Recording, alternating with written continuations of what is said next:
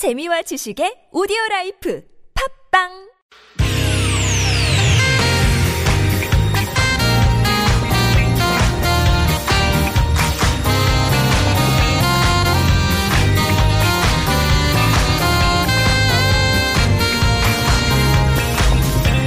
이유가 뭐지? 도대체 뭐 때문에 세상만사 궁금한 이야기들을 꼼꼼하게 살펴봅니다. 최진봉의 왜?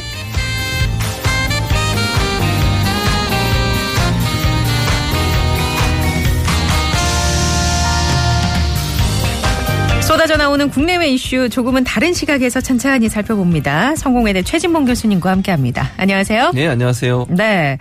자, 어제 예. 송영무 국방부 장관 후보자 인사청문회에서 법무법인에서 받은 월 3천만 원의 자문료가 논란이 됐어요. 그랬죠.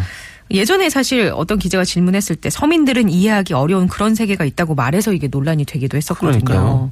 그 대형 로펌, 법무법인 일반인들은 사실 접근하기 힘들 접근하기 힘들다기보다는 그냥 나와는 상관없는 그런 그렇죠. 예. 뭐 특별히 송사에 휘말리지 그렇죠. 않으면 네. 법무법인 찾아갈 일도 없고. 그래서 정보를 모르거든요. 그렇죠. 거기가- 그리고 법무 네. 법인이라고 하면 훨씬 더 많은 수임료를 받거든요. 일반적으로 우리가 일반 개인 변호사를 찾아가는 것보다.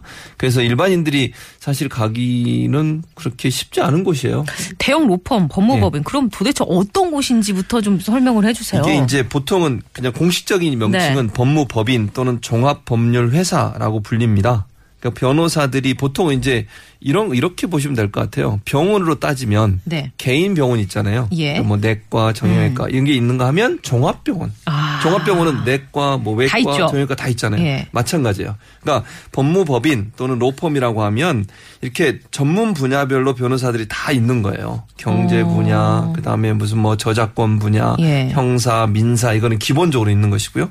그래서 여러 전문 분야가 나뉘어서 조직적으로 법률 서비스를 제공하는 곳이다. 즉 한 한 번 가면 모든 법률 서비스를 다 받을 수 있는 곳이에요. 어. 그래서 단 한 번의 사건 의뢰로 고객이 추구하는 모든 것을 완벽하게 해결해 주는 곳 이렇게 얘기할 수, 얘기할 수 있을 것 같아요. 이게 꼭 송사와 얽혀 있지 않아도 가서 자문을 구하고 하는 일들이 있는 건가요? 그럼요. 예를 들면 이게 회사 같은 경우는요. 음. 예. 법률적인 문제뿐만 아니라 통상 업무에 관련해서도 변호사의 조력을 받을 필요가 있어요. 예. 그러니까 국제 통상이라든지 음. 아니면 M&A 같은 것도 있지 않습니까? 그러니까 법률적으로 서비스를 받아서 어떻게 다른 회사를 인수하고 인수하는 과정에 법률적인 부분들이 많이 필요하잖아요. 그게 형사 민사가 아니지만 음. 예. 그래서 이런 부분들을 아주 체계적이고 그다음에 토탈 서비스 를 하는 곳 음. 그것을 우리가 얘기하는 로펌이라고 하는데 그러다 보니까 이제 로펌은 편한 거는 하나의 사건이 여러 가지 연관돼 있을 수 있잖아요. 하나의 굵직한 사건이 그렇죠. 영역을 여러 예, 가지에 뭐 걸쳐서 형사, 민사, 예. 음. 뭐 경제법, 뭐 이런 여러 가지가 다 소속돼 네. 있을 수 있는데 그걸 한 번에 다 해결할 수 있는 거죠. 그곳에 가면은. 의뢰인의 입장에서는 그렇죠. 편하겠네요. 그리고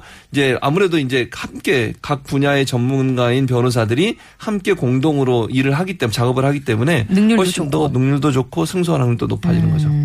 음, 그렇군요. 예. 이게 국내 로펌 순위가 쭉 예. 있지 않습니까? 그렇죠. 우리나라 지금 2016년 기준으로 말씀을 드리면 1위가 김앤장 많이 아, 들어보셨을 네, 많이 거예요. 들어봤어요. 예, 그한 600명 정도의 변호사가 소속돼 있고요. 변호사만 600명이라고. 네, 변호사만. 그다음에 법률법인 광장이 393명. 그다음에 세 번째로 태평양 이것도 많이 들어봤을 네. 텐데 369명. 세종이라는 법무법인이 292명. 그리고 음. 화우라는 법무법인이 다섯 번째로 큰데 254명. 이제 율촌 송영무 예. 후보자와 연관된 율촌이 241명으로 여섯 번째로 규모가 큰 법률 법인이 되겠습니다. 이게 변호사 수를 기준으로 했을 때 그렇게 되는 네, 거죠. 그렇죠. 예. 음, 아, 지금 말씀하신 그런 어, 국내 로펌, 예. 대형 로펌들은 진짜 뉴스나 혹은 뭐 굵직한 사건을 맡아서 우리가 들어보긴 했어요. 그랬죠. 네.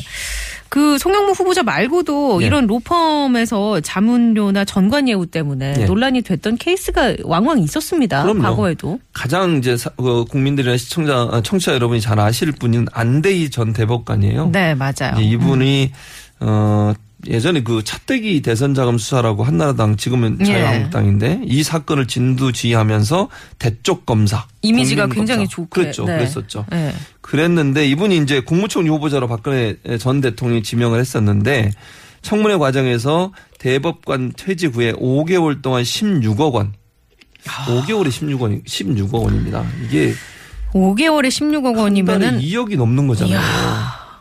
2억 전화 최지은 아나운서랑 이거 뭐쓸 수는 있나요? 한 달에 2억을 넘게. 못쓸 것 같죠? 1년에도 2억을 못 벌어와가지고요. 우리 연봉의 몇 배를 지금 받는 거 아니. 아니에요? 한 달에 연봉의 몇 배를. 헛. 웃음밖에 안 나오네요. 네, 허탈하잖아요. 예. 이렇게 열심히 밤늦게까지 그러게요. 방송하고 가도 한 달에 받는 돈이 아. 뭐라고 말씀을 못 드리겠습니다.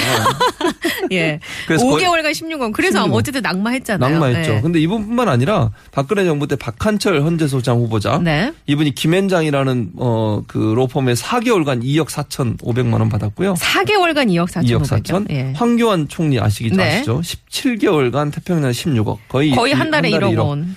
그다음에 김용준 총리 후보자도 낙마를 했는데 7개월간 7억.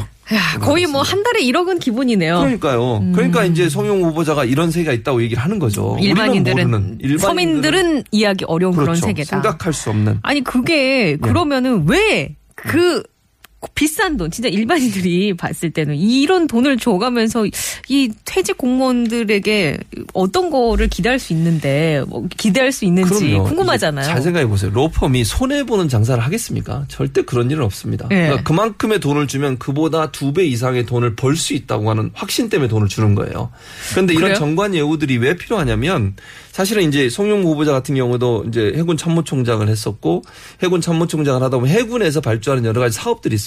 배를 만든다거나 잠수함을 만든다거나 네. 아니면 군사 어떤 어 어 뭐 그 무기에 들어가는 체계를 개발한다거나 네.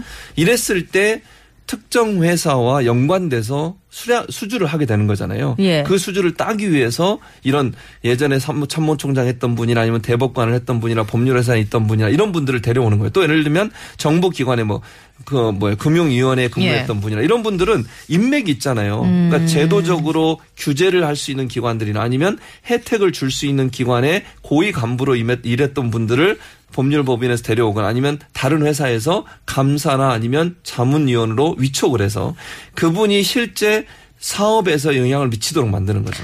그 실질적인 이득으로 이어지는 고리 역할을 하는 거군요. 당연하죠. 그러니까 그 많은 돈을 주지. 아니 뭐, 뭐 로펌이 무슨 자선사업 단체입니까? 어, 그러니까 사실 일반인들은 예. 뭐 직장인 출퇴근한다고 하면 몇 시, 9시까지 출근해서 뭐 그렇죠. 6시, 7시에 퇴근하고 뭐 예. 야근도 하고 이런 개념인데 예. 이제 이분들은 특정한 어떤 일이 발생하거나 어떤 계약건이 있거나 어떤 자문이 필요한 곳이 있을 때 원포인트로 그냥 다이렉트로 가서 본인들의 역량을 발휘하는 그럼요.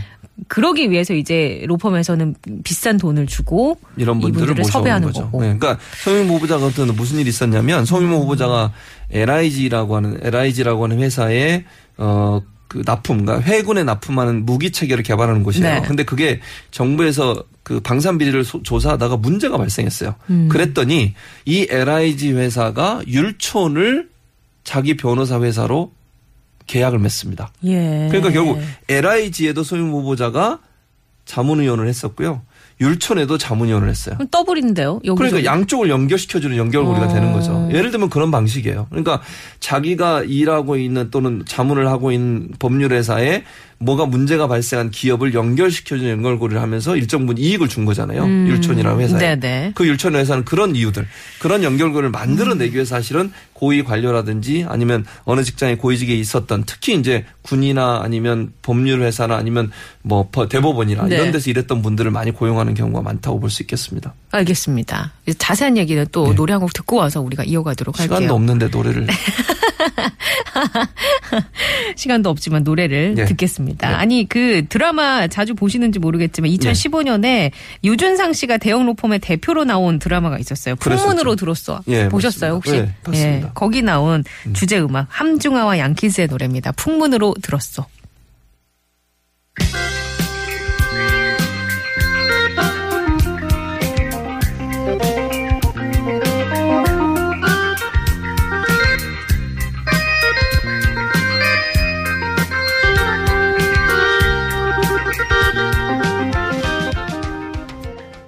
저희가 이 노래를 왜 틀었냐면요. 이게 예. 드라마에서도 이제 그런 뭐 뭐랄까 정경 유착, 예. 뭐 재벌 자녀를 모든 수단을 동원해서 변호하는 이런 것들이 나온단 말이죠. 그렇죠. 이게 맞습니다. 현실성이 있다고 보시는지요?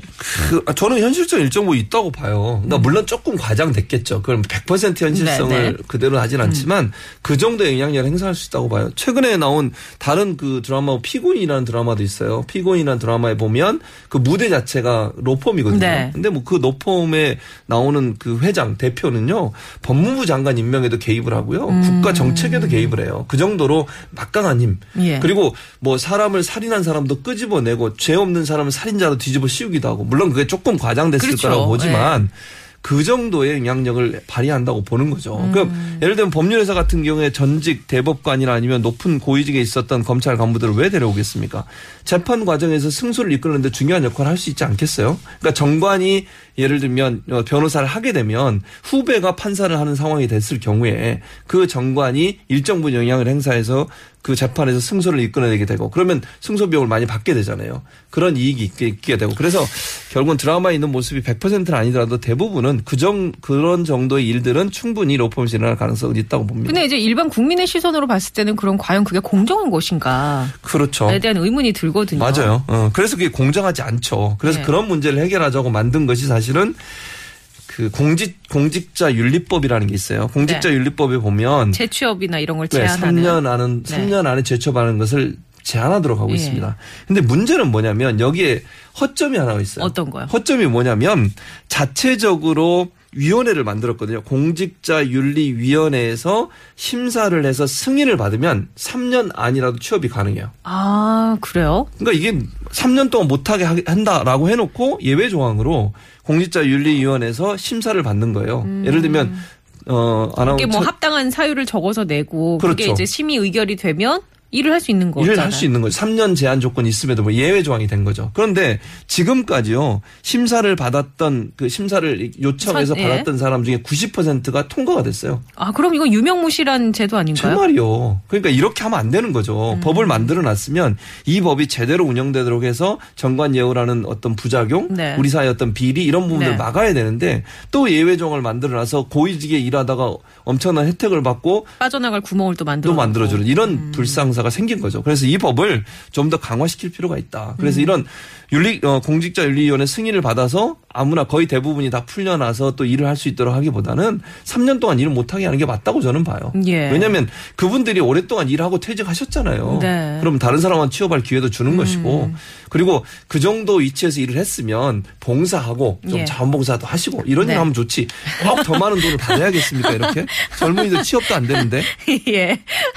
개인적인 사견이. 아 그렇군요. 예. 너무 흥분을 해서 해외 노범이랑 비교해 보면 어떻습니까? 미국 로펌 네. 같은 경우도 뭐 우리나라하고 어, 규모로 보면 거의 우리나라하고 비슷해요. 예. 그러니까 미국 같은 경우에는요. 미국의 가장 큰 로펌 회사가 Latham and Watkins라고 하는 회사인데 총 매출이 얼마냐면요. 우리 네. 돈으로 2조 4,264억 원이에요. 어. 엄청난 규모죠. 또 근데 미국 같은 경우는 그 소송 시장이 우리나라보다 훨씬, 더 크죠. 예, 예. 지역도 그렇고 그다음에 미국은 소송이 엄청나게 활성화돼 있어요. 그게 네. 좋은 건지 나쁜 건지 모르겠지만 뭐 하나 딱 걸리면 그 sue를. 하죠. 예. 예를 들면 세탁소에 옷 맡겼는데 제대로 안 됐다. 그럼 sue를 해요. 또 지난번에는 sue가 고소. 고소죠. 예. 예, 죄송합니다. 영어를 써서 미국에 오래 살다 보니까 자연스럽게 제가 읍스 이런 저는 거. 뭐 수라 그래서 뭐 누구 수잔 찾는 줄 알았어요. 아니, 예. 수 고소. 고소한다. 네, 그리고 예. 뭐 지난번에는 뭐 맥도날드 뜨거운 커피 쏟아서 예. 그건 엄청난 돈을 또 배상받고 이래서 고소가 거의 뭐 일상화돼 있어요. 아주 자그마한 문제도. 그래서 변호사들이 많고요. 근데 시장이 넓어서 사실은 로펌이 어, 돈을 벌 수 있는 기회가 많고요. 네. 우리보다는 훨씬 더 활성화돼 있다고 볼 수 있겠죠. 그래서 이제 보통 미국은 분야가 좀 나눠져 있어요. 기업 업무만 주로 하는 로펌이 있고요. 예. 총무, 그다음에 지적 지적 재산권, 예. 그리고 대부분 이제 그 미국의 로펌들이 다국적 기업을 어, 운영하는 경우가 많아요. 우리나라도 원래 이제 3월부터 네. 로펌 시장이 개방이 됐어요. 한미 FTA에 의해서. 의해서. 그런데 여러 가지 조건이 있어요. 예를 들면 어, 전체 주식 51%를 한국 사람이 갖고 있어야 돼요. 아. 뭐 이런 조항 때문에 아직까지는 네, 미국 네. 로펌들이 우리나라에 적극적으로 진출하지 예. 않고 있어요. 예. 이번에 뭐 FTA 관련해서 한미 또 뭐, 정상에서 네. 음. 그런 문제가 나올지는 모르겠지만 그래서 미국의 로펌들은 주로 다국적 기업으로 운영이 되고 다양한 정부나 정부 기관을 어 클라이언트로 두고 일하는 경우도 많고요. 그러니까 전 세계 사무소를 갖고 있는 경우가 많습니다.